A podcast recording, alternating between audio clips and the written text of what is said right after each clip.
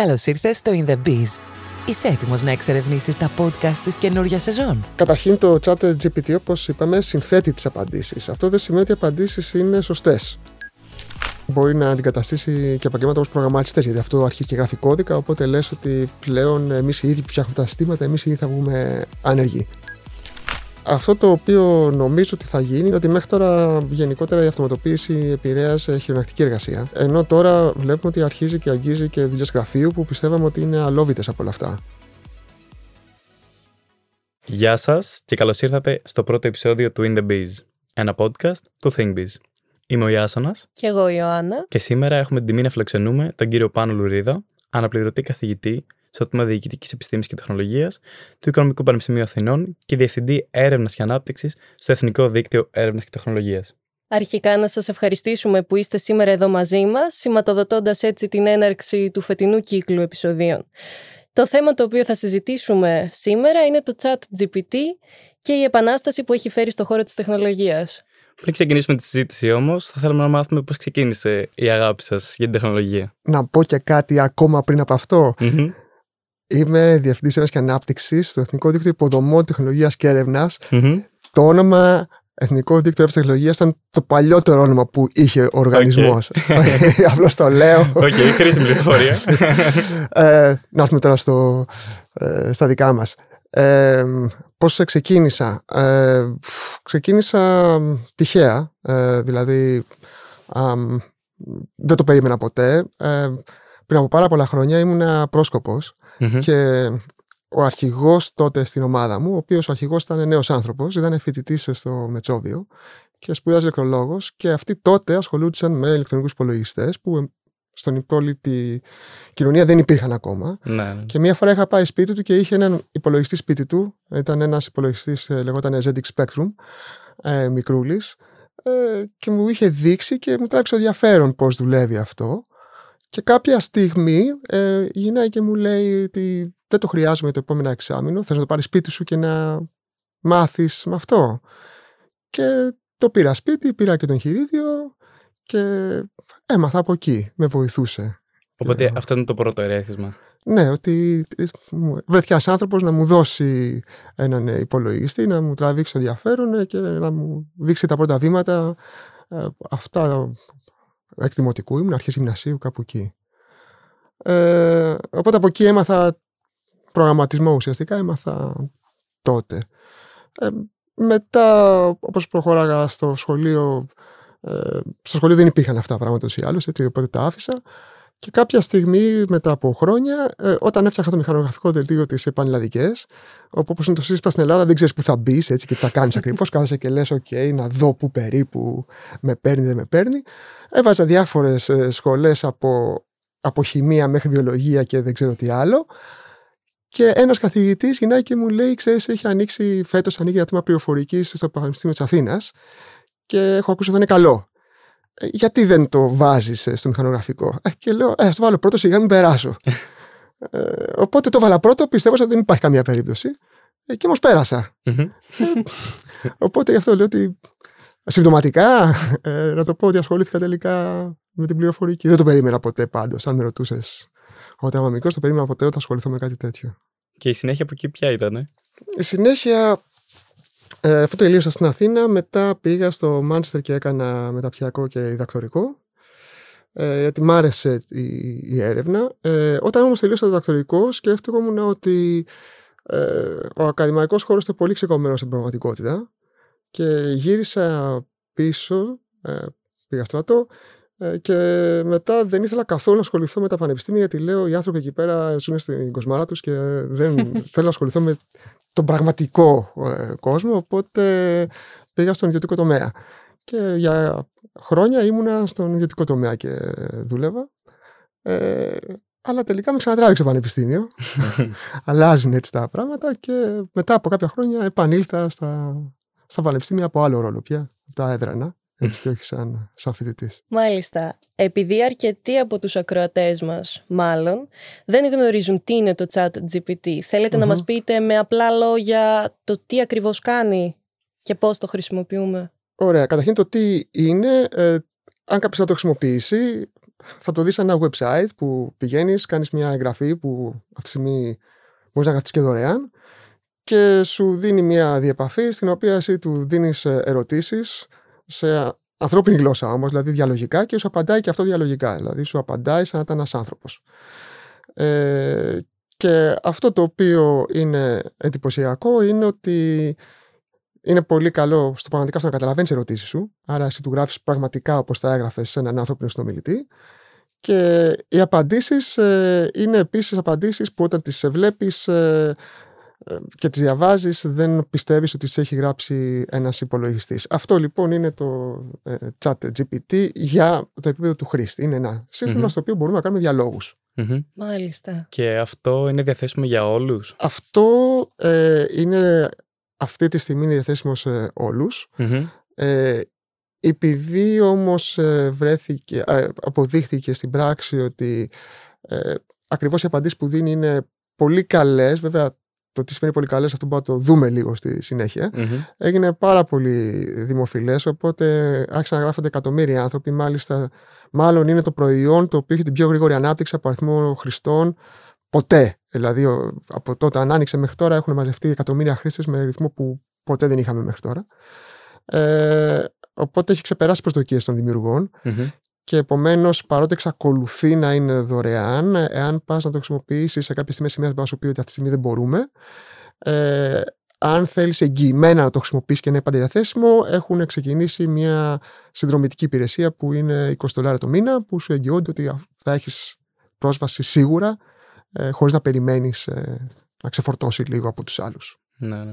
Μάλιστα. Και ποια είναι η βασική του διαφορά από το Google ή άλλα γλωσσικά μοντέλα; Okay, το Google είναι μια μηχανή αναζήτησης, ναι. ε, οπότε αυτό το οποίο κάνει είναι ότι ψάχνει στον παγκόσμιο ιστό, ε, αρχιοθετεί όλο τον παγκόσμιο ιστό ουσιαστικά και όταν εσύ του βάζεις κάτι για να αναζητήσει, αυτό που κάνει το Google πολύ καλά είναι να σου βρίσκει τα πιο σχετικά με αυτό το οποίο ρώτησες. Ναι. Δεν όμως είναι φτιαγμένο για να σου κάνει διάλογο, ούτε για να σου συνθέτει απαντήσεις. Το Google απλώς ανασύρει υλικό το οποίο ήδη υπάρχει. Έτσι, είναι μια μηχανή αναζήτησης πάρα πολύ καλή. Το chat GPT ε, είναι ένα διαλογικό μοντέλο, φτιάχνει και συνθέτει απαντήσεις. Ε, οπότε δεν σου παραθέτει πηγές από το διαδίκτυο σε αυτό που το ρωτάς. Οπότε να φτιάξεις εσύ μόνος σου τις απαντήσεις. Εσύ το ρωτάς οτιδήποτε και Ναι. αυτό θα σου δώσει μια απάντηση και μπορεί να το ρωτήσει παντός επιστητού. Εσύ μπορείς να το ρωτήσεις ό,τι θέλεις και αυτό θα σου απαντήσει όπως θα σου απαντούσε ένας άνθρωπος με τον οποίο κάνεις κάνεις διάλογο. Ε, και μπορείς να το ρωτήσεις, αυτό έχει φανεί, οτιδήποτε από θέματα ε, πολιτικής, θέματα τέχνης, θέματα ό,τι θέλεις και αυτό κάθεται και σου απαντάει και μάλιστα σου απαντάει και με πολύ ωραία αγγλικά εξού και ε, πολλοί φοιτητές στο εξωτερικό ενθουσιάστηκαν γιατί είναι αυτός που να γράφει κάποιο εργασίες από εκεί. Του λες, πες μου κάτι σχετικά με το τάδε και αυτό θα αρχίσει να σου γράφει παραγράφους από κάτω, οι οποίες είναι δομημένες ωραία, συντακτικά σωστές, οπότε μπορείς να τις πάρεις και να τις χρησιμοποιήσεις. Πολύ ενδιαφέρον θέμα αυτό. Ποια είναι η γνώμη σας γι' αυτό; Ήδη ε, έχει γίνει ε, μεγάλη συζήτηση ακριβώς στον ακαδημαϊκό χώρο. Ε, ένας ε, καθηγητής ε, στο Πανεπιστήμιο Wharton στην Πενσιλβάνια το, του έδωσε ερωτήσεις ε, οι οποίες τις δίνει στο MBA. Και Το Wharton MBA είναι από τα κορυφαία στο, στον κόσμο, έτσι. και οι απαντήσεις ήταν καλές ε, το επίπεδο που θα μπορούσε να περάσει στο μάθημα ε, για κάποιες με τις απαντήσεις που δίνει το, το chat ε, GPT. Ε, οπότε ένα από τα ζητήματα τα οποία έχουν ξεκινήσει είναι ε, εάν θα επιτρέπεται η χρήση του ή όχι. Ε, αν δεν επιτρέπεται πώς εντοπίζεις ότι οι απαντήσεις που σου δίνει κάποιος τις έχει αντιγράψει από το chat GPT ή το άλλο που μπορείς να σκεφτείς είναι πώς θα το εντάξεις, δηλαδή να ζητάς από τους φοιτητές να το χρησιμοποιούν αν θέλουν. Άρα η εργασία να είναι κάποια που να ξέρεις ότι οι φοιτητές θα το χρησιμοποιήσουν, αλλά παρόλα αυτά να πρέπει να κάνει και αυτοί κάτι. Να μην του τα κάνει όλα το ChatGPT. Που αυτό είναι ίσως πιο ενδιαφέρον. Ακριβώς αυτό που έχω καταλάβει εγώ είναι ότι παράγει μοναδικές απαντήσεις κάθε φορά. Οπότε πρέπει να είναι δύσκολο να δεις αν τις έχει γράψει το ChatGPT ή όχι. Ναι, οι απαντήσεις είναι. Επειδή συνθέτει απαντήσεις, δεν είναι ότι τις βρίσκει κάπου έτοιμες. τις φτιάχνει εκείνη τη στιγμή είναι μοναδικές και μάλιστα ακόμα και στον ίδιο άνθρωπο αν το ρωτήσεις το ίδιο πράγμα ε, μετά από κάποια ώρα ή κάποιες μέρες μπορεί να σου απαντήσει διαφορετικά. Ε, ο, αλλά ε, υπάρχουν ενδιαφέρουσες προσεγγίσεις ε, για να καταλάβεις αν κάτι έχει παραχθεί από το ChatGPT από το στυλ που απαντάει. Ε, οπότε ήδη ερευνητές ε, στο Stanford, στο Maryland, αν θυμάμαι καλά και αλλού, έχουν φτιάξει συστήματα που με αρκετά μεγάλη ακρίβεια τους δίνεις μια απάντηση και μπορούν να σου πούνε αν αυτό έχει φτιαχτεί από το ChatGPT ή έχει φτιαχτεί από άνθρωπο. Άρα και εκεί έχει, γίνει, έχει ξεκινήσει να γίνεται ενδιαφέρουσα δουλειά για τον εντοπισμό του περιεχομένου που έχει δημιουργηθεί από αυτό το εργαλείο. Οπότε υπάρχουν λύσεις. Ε, θα είναι λίγο, εντάξει, θα είναι λίγο η γάτα και το ποντίκι. Δηλαδή θα φτιάχνουμε πάντα λύσεις που το εντοπίζουν. Ε, θα βγει ένα σύστημα σε έξι μήνες που θα είναι ακόμα καλύτερο. Ε, μετά θα φτιαχτεί μια βελτιωμένη λύση. Ε, δεν ξέρω αν, μπορείτε, αν ποτέ θα λυθεί 100% το, το νομίζω πρόβλημα. λίγο πολύ πάντα υπήρχε αυτό. Ναι, απλώς το... ναι, πάντα υπήρχε. Ε, απλώς ε, εδώ ρίχνεις πάρα πολύ το κόστος. Ε, δηλαδή στο κάτω-κάτω το ξέρουμε έτσι ότι π.χ. και εργασίες πουλούνται για αγορά στο διαδίκτυο. Αλλά ε, εδώ έχεις ρίξει το κόστος πάρα πολύ. Μπαίνεις απλώς, γράφεις εκεί στα πέντε λεπτά, σου βγάζει μια απάντηση αυτό. Οπότε, ναι, πάει στις μεγάλες μάζες πια Ναι, η ναι. δυνατότητα αυτή. Εσείς θα παροτρύνατε τους φοιτητές σας να χρησιμοποιήσουν το chat GPT σε κάποια εργασία, στην καθημερινότητά τους ίσως, Να το χρησιμοποιήσουν. Ε, ως μέσο, Ω- όχι ως εξ μέσο. ολοκλήρου Ναι, ναι. να βγει από εκεί. ε, καταρχήν το chat GPT, όπως είπαμε, συνθέτει τις απαντήσεις. Αυτό δεν σημαίνει ότι οι απαντήσεις είναι σωστές. Επομένως, η συμβουλή είναι ότι μπορείς να το χρησιμοποιήσει σίγουρα, αν ξέρεις ήδη το αντικείμενο. Οπότε μπορεί να τσεκάρεις αν αυτό που σου έδωσε είναι σωστό ή δεν είναι. Είναι επικίνδυνο να το χρησιμοποιήσει για κάτι που δεν έχεις ιδέα. Ε, Ναι. Αν δηλαδή, μια που λέμε για φοιτητέ, αν δεν έχεις ιδέα από το μάθημα και αρχίζεις και το ρωτάς και αντιγράψεις απαντήσεις, μπορεί να γίνεις και ρεζίλη. Έτσι, γιατί οι απαντήσεις δεν είναι απαραίτητο ότι έχουν καμία σχέση με την πραγματικότητα. Ε, μα καμία όμως.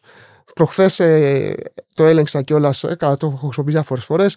Το έκανα μια ερώτηση να μου υλοποιήσει έναν αλγόριθμο στη γλώσσα Python ε, και πραγματικά άρχισε να υλοποιεί, με, γράφει, με γράφει σωστό κώδικα και να με εξηγεί κάτω ε, γιατί η απάντηση είναι σωστή, αλλά υλοποίησε έναν άσχετο αλγόριθμο. Ε, αλλά εντελώς άσχετο. Δηλαδή ήταν εντυπωσιακό ε, πόσο εμπιστοσύνη είχε σε αυτά που έγραφε, αλλά πόσο άσχετα ήταν. Άρα αυτό θέλω να πω ότι εγώ όμως μπορούσα να το ελέγξω γιατί ήξερα την Ναι, απάντηση. ακριβώς. Ενώ κάποιος που δεν ξέρει την απάντηση θα μπορούσε να το πάρει αυτό και να πει: Α, οκ, αυτό είναι, πειστικά είναι αυτά που μου λέει, ωραία επιχειρήματα. Άρα αυτό. Ε, Επομένως, αν δεν ξέρεις τίποτα, είναι λίγο επικίνδυνο να το χρησιμοποιήσεις. Ε, από την άλλη, ε, μπορεί να το χρησιμοποιήσει σίγουρα για να σου λύσει κάποια ζητήματα τα οποία ε, είναι ίσως και λιγότερο δημιουργικά. Α πούμε, μπορεί να έχεις κάποια κείμενα ε, ασύνδετα μεταξύ τους και να θες να βγάλεις μια περίληψη ή κάτι τέτοιο. Σε Αυτό μπορείς να το κάνει. Γιατί ε, αυτό εξαρτάται μόνο από τα κείμενα που του δίνεις. Άρα θα σου βγάλει μια περίληψη. Και ναι, μπορεί εσύ πια να χρησιμοποιήσει τον χρόνο σου να ασχοληθείς με κάτι άλλο, πιο δημιουργικό. Άρα ε, δεν μπορεί να πεις στον κόσμο να μην το χρησιμοποιεί. Ε, αυτά τα εργαλεία ήρθαν και θα μείνουν. Αποκλείεται να, να μην τα έχουμε. το θέμα είναι πώς θα τα εντάξουμε στην καθημερινότητά μας ώστε να τα χρησιμοποιούμε με τον καλύτερο τρόπο. Το να πεις ότι μην το χρησιμοποιείτε δεν βγάζει πουθενά και δεν είναι η πραγματικότητα. Θα χρησιμοποιούμε αυτά τα εργαλεία. Τελείωσε. Εσάς ρεαλιστικά σας έχει βοηθήσει κάπου; Όχι, εμένα όχι, γιατί όσες φορές το ρώτησα κάτι. Ε, εντάξει, ως και ερωτήσει που έκανα ήταν λίγο παράξενες. δεν μου έδωσε ποτέ απάντηση που να λέω Αν ναι, ρε, εσύ αυτό είναι. Και, δηλαδή κάθε φορά έπρεπε είτε να το διορθώνω, ε, είτε να το κοιτά, να διαβάζει την απάντηση και να λέω Όχι, κάτσε, μάλλον εδώ θα το έχει χάσει. Οπότε παραγωγικά δεν με βοήθησε κάπου. Αλλά ε, πιστεύω ότι θα βοηθήσει. Δεν το αποκλείω. Ε, είμαι σίγουρος δηλαδή ότι θα βοηθήσει. Ε, και στο κάτω-κάτω της γραφής σε λίγους μήνες θα υπάρχει καινούργια έκδοση του εργαλείου που θα είναι ακόμη πιο δυνατό. Άρα, ακόμα και αυτά που παρατηρώ τώρα μπορεί σε έξι μήνες να τα έχει λύσει. Τι επιπτώσεις πιστεύετε ότι θα έχει στην αγορά εργασίας το chat GPT? Γιατί αν εξελιχθεί και με τη νέα έκδοση και αυτά, φαντάζομαι ότι κάποια επαγγέλματα θα τα αντικαταστήσει. Ναι, ας πούμε, ε, καταρχήν μπορεί να αντικαταστήσει και επαγγέλματα όπως προγραμματιστές, γιατί αυτό αρχίζει και γράφει κώδικα. Οπότε λες ότι πλέον εμείς οι ίδιοι που φτιάχνουμε τα συστήματα, εμείς οι ίδιοι θα βγούμε άνεργοι. Ε, Κανείς δεν ξέρει την απάντηση, όπως πάντα σε αυτές τις τεχνολογίες. Ε, τυπικά η ιστορία δείχνει ότι κάποιες θέσεις εργασίας εξαφανίζονται, κάποιες άλλες δημιουργούνται. Ε, άρα και εδώ δεν ξέρεις πώς θα εξελιχθεί. Αυτό το οποίο νομίζω ότι θα γίνει είναι, είναι ότι και νομίζω ήδη συμβαίνει είναι ότι μέχρι τώρα γενικότερα η αυτοματοποίηση επηρέασε χειρονακτική εργασία κυρίως σε κατασκευαστικό τομέα, βιομηχανία ενώ τώρα βλέπουμε ότι αρχίζει και αγγίζει και δουλειές γραφείου που πιστεύαμε ότι είναι αλόβητες από όλα αυτά.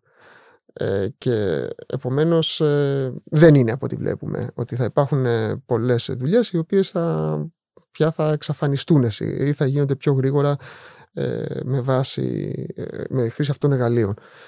Ε, τώρα μακροπρόθεσμα πώς μπορεί να, να βγει αυτό πιστεύω ότι οι καλύτεροι και οι πιο δημιουργικοί είναι αυτοί οι οποίοι θα βγουν ωφελημένοι σε κάθε κλάδο. Ε, γιατί αυτοί θα μπορούσαν να αντικατασταθούν. Ε, κάποιοι άλλοι, ναι, θα προκύψει ότι δεν χρειάζονται πια. Ε, επομένως η κατάσταση θα γίνει ίσως ε, πιο δύσκολη. Ε, μα, πιστεύω βέβαια προβλέψει δεν μπορεί, δεν μπορεί να ξέρεις θα σου βγει ή θα σου βγει. Αλλά Καλά, σίγουρα. Η αίσθησή μου είναι ότι μάλλον ε, θα ανοίξει γενικότερα η ψαλίδα με την έννοια θα υπάρχει μια κατηγορία εργαζομένων ε, ή στελεχών οι οποίοι θα κάνουν τα πιο δημιουργικά και τα πιο ενδιαφέροντα πράγματα και θα είναι και πιο καλοπληρωμένοι. Ε, και μια μεγάλη κατηγορία υπόλοιποι οι οποίοι δεν θα είναι σε αυτό το επίπεδο. Και αυτό θα ανοίξει θα υπάρχει μεγαλύτερη, μεγαλύτερη διαφοροποίηση. Ποιος πιστεύετε θα επηρεάσει πρώτα; Ε, αυτό καταρχήν μπορεί να επηρεάσει ε, δουλειές οι οποίες έχουν σχέση με επεξεργασία και ανάλυση κάποιων δεδομένων, ότι αυτά τα πράγματα, πολλά από αυτά μπορεί να γίνονται αυτόματα. Ε, αυτές μπορεί να δουλειές σε τράπεζες, ασφαλιστικές εταιρείες. Ε, μπορεί πια να χρειάζεται πολύ λιγότερους ανθρώπους να κάνουν το, το ίδιο. Ε, άρα θα υπάρχει μια κατηγορία εργαζομένων εκεί ή δουλειές διεκπαιρέωσης ε, σε, σε γραφεία και οργανισμούς αυτά πια ίσως ε, δεν θα χρειάζεται να γίνονται. Ε, κάποια άλλα τα οποία θα είναι πιο δύσκολο να επηρεαστούν κατά τη γνώμη μου είναι ε, ότι έχει να κάνει σχέση με ανθρώπους. Ε, ίσως ε, ακουστεί λίγο παράξενο από μένα που έχω περάσει ζωή με τεχνολογία στην πραγματικότητα τα τεχνολογικά προβλήματα από ένα σημείο και μετά είναι τα εύκολα να τα λύσεις. Τα δύσκολα να συνδεθεί με ανθρώπους για να κάνεις κάτι. Ε, άρα οι δουλειές οι οποίες έχουν να κάνουν με ανθρώπινη συνεργασία, με το να οργανωθεί μια ομάδα, με το πώς θα λειτουργήσει, αυτές δεν νομίζω ε, να, να επηρεαστούν τόσο εύκολα. Λογικό. Μάλιστα. Ε, είπαμε και πριν ότι από τον Νοέμβρη που βγήκε το chat GPT ε, έχει δώσει απαντήσεις σε πολλά, σε πολλά ερωτήματα. Κάποια από αυτά ήταν, είχαν μάλλον φύση επικίνδυνη, τύπου πώς μπορείς να φτιάξεις μια ατομική βόμβα, πώς μπορείς, δεν ξέρω κι εγώ τι. Ποιος πιστεύετε ότι αποφασίζει για το τι θα πρέπει να λένε τα γλωσσικά μοντέλα; Ναι, το, καταρχήν το chat GPT, αυτοί που το φτιάξανε έχουν προσπαθήσει να μην απαντάει σε τέτοια επικίνδυνα ερωτήματα και εκεί ξεκινάει μια ενδιαφέρουσα ιστορία. Αν το ρωτήσεις κατευθείαν για κάτι παράξενο, μπορεί να σου πει ότι δεν μπορώ να απαντήσω σε αυτό. Οπότε μετά μπορεί να του κάνεις πιο, πιο πλάγια ερώτηση. Του τύπου, ναι. ας παίξουμε ένα παιχνίδι. Ε, στο παιχνίδι αυτό, εγώ θα σου πω ντε και καλά εκείνο και εσύ θα μου απαντήσεις ντε και καλά. Και αν το, το πας από εκεί, αυτό αρχίζει ξαφνικά και σου απαντάει. ναι. Οπότε έτσι προκύψανε διάφορα τέτοια, ότι σου λέει ότι μπορώ να παρακάμψω τους ε, κανόνες που έχει, ναι, που έχει ναι. βάλει. Ε, Επομένω, τέλος πάντων, πάντως, ε, ναι, θεωρείται ότι κάποια πράγματα δεν θα έπρεπε να σου δίνει έτσι απαντήσεις για το πώς θα κάνεις κάτι. Βέβαια, αυτή τη στιγμή, όπως είπαμε, αυτά που σου απαντάει μπορεί να μην έχουν πραγματικότητα. Άρα, αν πεις να σου φτιάξει μια βόμβα, μπορεί να ακολουθήσεις τις ε, συμβουλές του και να την ακτίσει στον αέρα. Δηλαδή, ε, εγώ δεν θα, εγώ δεν θα ήθελα ποτέ βόμβα με αυτό. δεν υπάρχει περίπτωση. Ναι. το ερώτημα όμως είναι πιο βαθύ, διότι και είναι το γενικότερο ερώτημα του τύπου και πράγματα που ανεβαίνουν στο Instagram, στο TikTok, στο Facebook, ε, ποιος τα ελέγχει. Ε, και μερικές φορές ε, ή αρκετοί λέμε ότι α, οι εταιρείες είναι υπεύθυνες να ελέγχουν τι ανεβαίνει. Ναι. Ε, από την άλλη, αν το σκεφτούμε, το τι συζητάμε και το τι λέμε στις κοινωνίες δεν το αποφασίζουν οι εταιρείες, το αποφασίζουμε εμείς. Είναι δουλειά της δημοκρατίας αυτό. Αυτό θα έλεγα, ότι μετά, εάν ασκηθεί αυτός ο έλεγχος, κάπως περιορίζεται η ελευθερία του λόγου και τα δικαιώματα. Ναι, η ελευθερία του λόγου πάντα υπάρχουν όρια. Αλλά τα όρια τα θέτουμε συνήθως με δημοκρατικές διαδικασίες. Ναι. Άρα θέλουμε ε, από τη μία μεριά η, η, λες ότι οι εταιρείες θα κάνουν κάτι. Οι εταιρείες από την άλλη μεριά θα είναι σούπερ χαρούμενες το να πούνε ότι όχι, δεν είμαστε εμείς υπεύθυνοι. Οι υπεύθυνες είναι τα κράτη και οι κοινωνίε να βγάλουν τους κανόνες για να μας πούνε να σε εφαρμόσουμε για να πετάξουν τον μπαλάκι αλλού. Ναι. Δεν είναι λοιπόν εύκολη η απάντηση. Ε, το σίγουρο είναι ότι ε, το βλέπουμε αυτό, αν θέλετε, και το τελευταίο ένα-δύο μήνες ε, που ανέλαβε ο Elon Musk το Twitter. Ότι Ναι, μας ναι, άρεσε ναι. που ξαφνικά έλεγε, άστα και αν διαφωνώ, δηλαδή μπορεί να έκοβε κάποιον ή όχι, μπορεί να έκοβε κάποιον που ήταν καραγκιός ή όχι. Αλλά το ότι ένα άνθρωπο είχε τη δύναμη ξαφνικά να κόβει κάποια από την πλατφόρμα, λες ότι από πού και ως που ένας άνθρωπος αποφασίζει Αποφασίζει, αυτό. Δεν ναι. θα έπρεπε γενικά να υπάρχουν κάποιοι άλλοι κανόνε. Άρα νομίζω ότι αυτές είναι ακριβώς ενδιαφέρουσες ερωτήσεις που θα πρέπει να απασχολήσουν ε, τις, ε, εμάς τις κοινωνίες έτσι, τα αμέσως ε, επόμενα χρόνια. Ε, Δεν υπάρχουν έτοιμες απαντήσεις, ε, Σίγουρα. νομίζω, και ακριβώς αυτά πρέπει να συζητήσουμε. Χρειάζεται. ε, είπατε προηγουμένως ότι βγαίνει νέα έκδοση τώρα του ChatGPT Θα βγει, ναι. σύντομα. Αυτό μέχρι πότε θα εξελίσσεται, πότε θα σταματήσει να εξελίσσεται, δηλαδή. Τα τεχνικά τώρα ε, βασίζεται σε, το chat GPT βασίζεται σε μια τεχνολογικά σε μια αρχιτεκτονική η οποία έχει δείξει ότι μπορεί να κλιμακώνεται όπως λέμε πάρα πολύ καλά. Γι' αυτό Μμμ. και έγινε αυτό που, που έγινε. Ε, άρα ότι μπορεί να μεγαλώνει και να μεγαλώνει και πραγματικά να ανταποκρίνεται. Ε, άρα δεν, βλ- αυτή τη στιγμή γι' αυτό θα υπάρχει επόμενη έκδοση και τον επόμενο χρόνο ίσως κι άλλη και πάει λέγοντας. Άρα, γιατί τεχνικά, είναι πολύ μικρό το χρονικό διάστημα. Ναι, γιατί ουσιαστικά η αρχιτεκτονική στην οποία στηρίζεται είναι σχετικά γνωστή, δηλαδή η βασική του ιδέα είναι μια ιδέα που ονομάζεται Transformers και αναπτύχθηκε από την Google πριν από κάποια χρόνια κιόλας.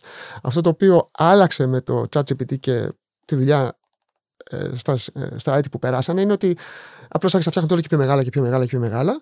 Ε, το άλλο το οποίο έκανε το ChatGPT και είναι σχετικά έξυπνο είναι ο τρόπος με τον οποίο αυτό το πράγμα εκπαιδεύεται. Ε, ουσιαστικά δηλαδή αυτό τι γίνεται ε, έχει ένα σύστημα το οποίο κάθεται και το εκπαιδεύεις να φτιάχνει διαλόγους. Μμμ. Αυτό πώς γίνεται, φτιάχνει διαλόγους μόνο του και έχεις ανθρώπους οι οποίοι να ελέγχουν αν οι διάλογοι αυτοί στέκουν ή δεν στέκουν. Έχεις λοιπόν αυτό εδώ πέρα που είναι αν θέλεις, ο δημιουργός που δημιουργεί διαλόγους. Μετά έχεις ένα δεύτερο σύστημα το οποίο παίρνεις του διαλόγους που δημιουργεί και πάλι με βοήθεια ανθρώπων τους βαθμολογεί. Είναι βαθμολογητής. Να ξέρει δηλαδή ποιοι από αυτούς τους διαλόγους είναι καλοί και ποιοι δεν είναι. Και χρησιμοποιείς τον βαθμολογητή για να βελτιώσεις τον δημιουργό των διαλόγων. Να δημιουργεί ο, δια, ο, ο δημιουργός διαλόγους και ο βαθμολογητής να τους αξιολογεί και έτσι ώστε να σου δείχνει εσένα τα καλύτερα αποτελέσματα. Ε, αυτός όσο πιο πολύ υλικό του δίνεις ε, και όσο πιο πολύ το εκπαιδεύεις, τόσο καλύτερο γίνεται. Και όσο πιο τεχνικά μεγάλο ε, υπολογιστικούς πόρου του δίνεις. Μμμ. Ε, οπότε μεγαλώνει και μεγαλώνει. Ε, υπάρχει ένας παράγοντας μέσα ότι, όπως είπα, εκπαιδεύεται από ανθρώπους. Ναι. Ε, αυτό είναι κάτι το οποίο πολλοί κόσμος δεν το έχει στο μυαλό του. Μάλιστα η OpenAI εταιρεία που το φτιάχνει το ChatGPT γύρισε και είπε κάποια στιγμή ότι είμαστε 375 υπάλληλοι και κοιτάξτε, 375 άνθρωποι που ουσιαστικά φτιάξαμε αυτό που αλλάζει τον κόσμο. Ναι, δεν μετρήσανε τις μερικές χιλιάδες, δεκάδες χιλιάδες που το εκπαιδεύουν. Ε, που είναι όλος αυτός ο στρατός από πίσω. Αυτό λέγεται ghost work, μάλιστα. Είναι δουλειά ε, φαντασμάτων, γιατί αυτούς τους άνθρωπου δεν τους ξέρεις. Συνήθως είναι στο, στον τρίτο κόσμο. Είναι άνθρωποι οι οποίοι δουλεύουν π.χ. στην Κένια, από εδώ από εκεί, ε, και τους δίνει με το κομμάτι έτσι να διορθώνουν και να εκπαιδεύουν αυτά τα συστήματα. Άρα ε, ένας, πα- ένας παράγοντας είναι ο ανθρώπινος όσο παράξενο να φαίνεται. Τα συστήματα αυτά εμείς τα εκπαιδεύουμε. Λογικό. Ναι. Ε, και αυτό κουμπώνει πάρα πολύ καλά με την επόμενη ερώτηση που θέλω να σας κάνω. Αν πιστεύετε ότι θα αντικαταστήσει τον άνθρωπο κάποια στιγμή και αν όχι εξ ολοκλήρου, ίσως σε κάποια σημεία. Καλά, καταρχήν είπα, όπως είπαμε, δεν μπορεί να τον- υπάρχει όλη αυτή η διαδικασία της εκπαίδευσης που την κάνει Σίγουρα. άνθρωπος. Ε, μάλλον άνθρωποι και παρεπιπτόντως ε, δεν είναι πάντα και ευχάριστη, διότι το εκπαιδεύεις π.χ., όπως είπαμε, να, για κάποια πράγματα να μην σου δίνει απαντήσει, να αναγνωρίζει κάποια πράγματα τα οποία είναι άσχημα ή αρρωστημένα. Ναι. Ε, φαντάσου η δουλειά σου για 8 ώρες ε, να είναι να βλέπεις αρρωστημένα βίντεο και να τα μαρκάρεις ότι αυτά είναι αρρωστημένα. Ε, αυτό που βρέθηκε λοιπόν διάφοροι άνθρωποι που κάνουν αυτή τη δουλειά αμ, μετά έχουν να έχουν ψυχολογικά προβλήματα. Σίγουρα, διότι περνάνε όλη τη σίγουρα. μέρα τους σε ένα εντελώς άρρωστο περιβάλλον. Έτσι. Ναι. Και δεν το λαμβάνουμε αυτό, ε, αυτό, Υπόψη, αυτό ναι. υπόψη. Τέλος πάντων. Ε, άρα, πρώτον, χρειάζεται ο άνθρωπος παράγοντε γιατί αυτός το, εκ- γιατί αυτός το εκπαιδεύει. Τώρα, το ότι θα, κάποιος άνθρωπος θα το εγκαταστήσει, κάποιες δουλειές σίγουρα ε, πέφτει το κόστος. Για παράδειγμα, Ναι, ναι. ένα, αφήστε το ChatGPT, ένα άλλο εργαλείο που το ξέρει πολλοί κόσμος, το Mid Journey, που, φτιάχνεις, ε, που, το, που το χρησιμοποιήσουμε στο- από το Discord έτσι και σου φτιάχνει εικόνες. ναι. Ε, αυτή τη στιγμή ε, ξέρω κόσμο που ενώ μέχρι πρόσφατα μπορεί να πήγε σε ένα γραφίστε να του φτιάξει κάτι στα πλαίσια ενός project ή οτιδήποτε που θέλει Μπορεί να κάτι. το κάνει μόνος πάει εκεί. του. Ναι, και Ναι. βγάζει κάτι που είναι αρκετά αξιοπρεπέ. Άρα αμέσως ε, βλέπεις ότι η δουλειά για τους γραφίτε πέφτει. Τέλεια. Κάτι δεν ξέρω αν είναι τέλεια, κακό είναι. Κακό είναι, ναι. Όχι, εννοώ. Όχι, βλάκα κάνω. Και μία τελευταία ερώτηση, λοιπόν, πριν περάσουμε στο πιο φαν κομμάτι. Ε, πώς πιστεύετε ότι θα αλλάξουν οι ισορροπίες στις μεγάλες πολυεθνικές με αυτήν την άνοδο του chat GPT. Ναι, ε, η, η βασική αλλαγή είναι ότι μέχρι τώρα είχαμε την Google η οποία είχε μια πρωτοκαθεδρία στις μηχανές αναζήτησης ε, επί πολλά χρόνια. Το Google είναι και ρήμα έτσι, δηλαδή πλέον έχει μπει και στην, ε, και στην λέξη στα αγγλικά τουλάχιστον Ναι. μέσα, στην καθομιλουμένη. Και ξαφνικά εμφανίζεται ένας ανταγωνιστής, ε, το ChatGPT, όπου η εταιρεία ε, που το δημιουργεί, η OpenAI, χρηματοδοτείται, έχει πάρει μεγάλη χρηματοδότηση από τη Microsoft και η Microsoft μάλιστα θα εσωματώνει ήδη τεχνολογίες του ChatGPT στη δική της μηχανή αναζήτησης στο Bing. Άρα το πρώτο που βλέπω είναι ότι ενώ μέχρι τώρα το Google ήταν πρακτικά μονόδρομος, ε, ξαφνικά το Bing αρχίζει να προσελκύει πιο πολύ ενδιαφέρον. Το δεύτερο κομμάτι είναι ότι ε, η μηχανή αναζήτησης όπως ε, είναι, μια μηχανή αναζήτησης όπως είναι η Google, από τη στιγμή που έχεις αρχιοθετήσει τον παγκόσμιο ιστό, το να σου απαντήσει αυτό που το ρωτάς είναι πολύ φθηνό. Ε, οπότε εσύ του δίνεις μια ερώτηση, του δίνει αμέσως μια απάντηση και έχει πολύ μικρό κόστος η παραγωγή αυτής της απάντησης. Ε, το αποτέλεσμα λοιπόν είναι ότι η Google πάει το κάνει αυτό σε μεγάλη κλίμακα, έχει τεράστια κέντρα διαφημίσεις και ουσιαστικά τύπωνε χρήμα. Δηλαδή όλα αυτά τα, τα τελευταία χρόνια, παραπάνω από 10 χρόνια, είναι μια τεράστια εταιρεία η οποία στηρίζεται πάνω σε αυτό και βγάζει πάρα πολλά χρήματα. Η παραγωγή απαντήσεων από το ChatGPT δεν είναι φτηνή. Κοστίζει υπολογιστικά για να, κάθε απάντηση που σου δίνει. Οπότε, αν η Google ενσωματώσει τεχνολογίες όπως το ChatGPT στη δικιά της μηχανή αναζήτηση, που μπορεί να το κάνει και θα το κάνει, ξαφνικά θα αρχίσει να της κοστίζει και αυτό που σου δίνει με πολύ μικρό κόστος, ξαφνικά θα αρχίσει να μην της είναι φτηνό. Άρα θα πέσει το περιθώριο κέρδους ε, της Google σαν μηχανή αναζήτησης. Ε, και αυτό είναι ενδιαφέρον να δούμε πώς θα εξελιχθεί. Ε, Ναι, σίγουρα. Πιστεύετε θα συνεχίσει να κυριαρχεί; Ε, Ποια είναι, είναι η όψη είναι, σας; είναι, έχει φοβε- είναι μια τεράστια εταιρεία, έχει απίστευτα ταλέντα η, η Google. Ε, από την ε, άλλη μεριά υπήρχε κόσμος ήδη που παραπονιόταν ότι η ποιότητα των απαντήσεων της Google έχει πέσει τον τελευταίο καιρό, έχει πιο πολύ πράγματα που φαίνονται από διαφημίσει, κάτι τέτοιο. Ε, και σημαίνει αυτό. Κάποιες εταιρείες, ε, ακόμα και, είναι, και αν είναι κολοσσοί, ξαφνικά βγαίνει εκτός παιχνιδιού. Ε, η IBM δε- δεν είναι αυτή που ήταν παλιότερα. Εσείς δεν ξέρω αν θυμάστε, είστε νέοι, υπήρχε μια εταιρεία που λεγόταν Nokia, η οποία, ναι, ναι. η οποία ήταν, όλα τα κινητά τηλέφωνα ήταν Nokia. Και τώρα δεν υπάρχουν αυτά. Τίποτα. Ε, Ε, τώρα η αλήθεια είναι ότι νομίζω ότι δύσκολα θα βγει από τη μέση η Google. Καλά, Ε, τελείως δεν νομίζω ναι, να εξαφανιστεί. Θα, θα το κιόλας. γυρίσει. Θα προσαρμοστεί. δηλαδή, ναι, θα προσαρμοστεί. Ε, αλλά σίγουρα τα πράγματα είναι πιο ενδιαφέροντα για να τα παρακολουθήσει κάποιος από ό,τι ήταν ξέρω, πριν από 3-4 χρόνια. Που τεχνολογικά ήξερες που πάει το πράγμα.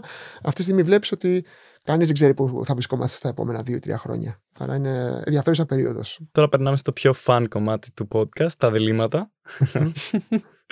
ε, αν έπρεπε να διαλέξετε, θα προτιμούσατε να μην έχετε πρόσβαση στο ίντερνετ και να ζείτε σε μεγάλη πόλεις ή να έχετε πρόσβαση στο ίντερνετ; Και να ζείτε στην επαρχία.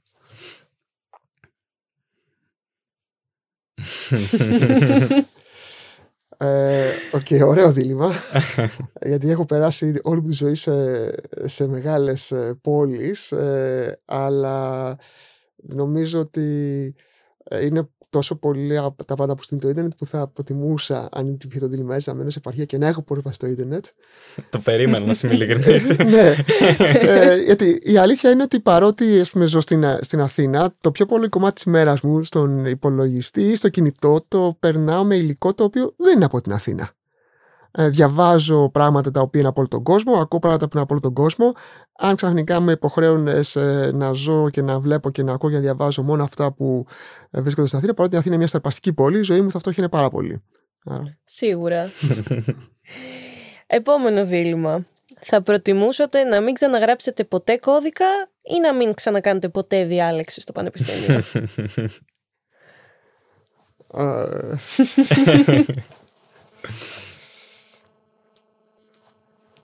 Πραγματικά δίλημμα, ε, δίλημμα αυτό. Ε, θα προτιμούσα... OK. Okay. Ε, απλοποιείται λίγο το δίλημμα λόγω της ε, ηλικίας μου. Δεν είμαι τόσο νέος, οπότε θα λέγα το εξής. Μπορείς να έχεις γράφω κώδικα, διότι κώδικα που το γράφεις και το γράφει και μόνος σου και αν είναι κάτι καλό, πηγαίνει και στους άλλους. Και αφήνοντας τη διάλεξη στο πανεπιστήμιο, θα άφηνα κάποιον πιο νέο στη θέση μου. Ναι. Ε, γιατί εντάξει, αυτό είναι κάτι που το σκεφτόμαστε. Ότι κάποιες φορές πρέπει να κλαδεύει τα γέρικα ξύλα. Έτσι. Οπότε. Α φύγω από τη μέση. Υπερβάλλεται, νομίζω.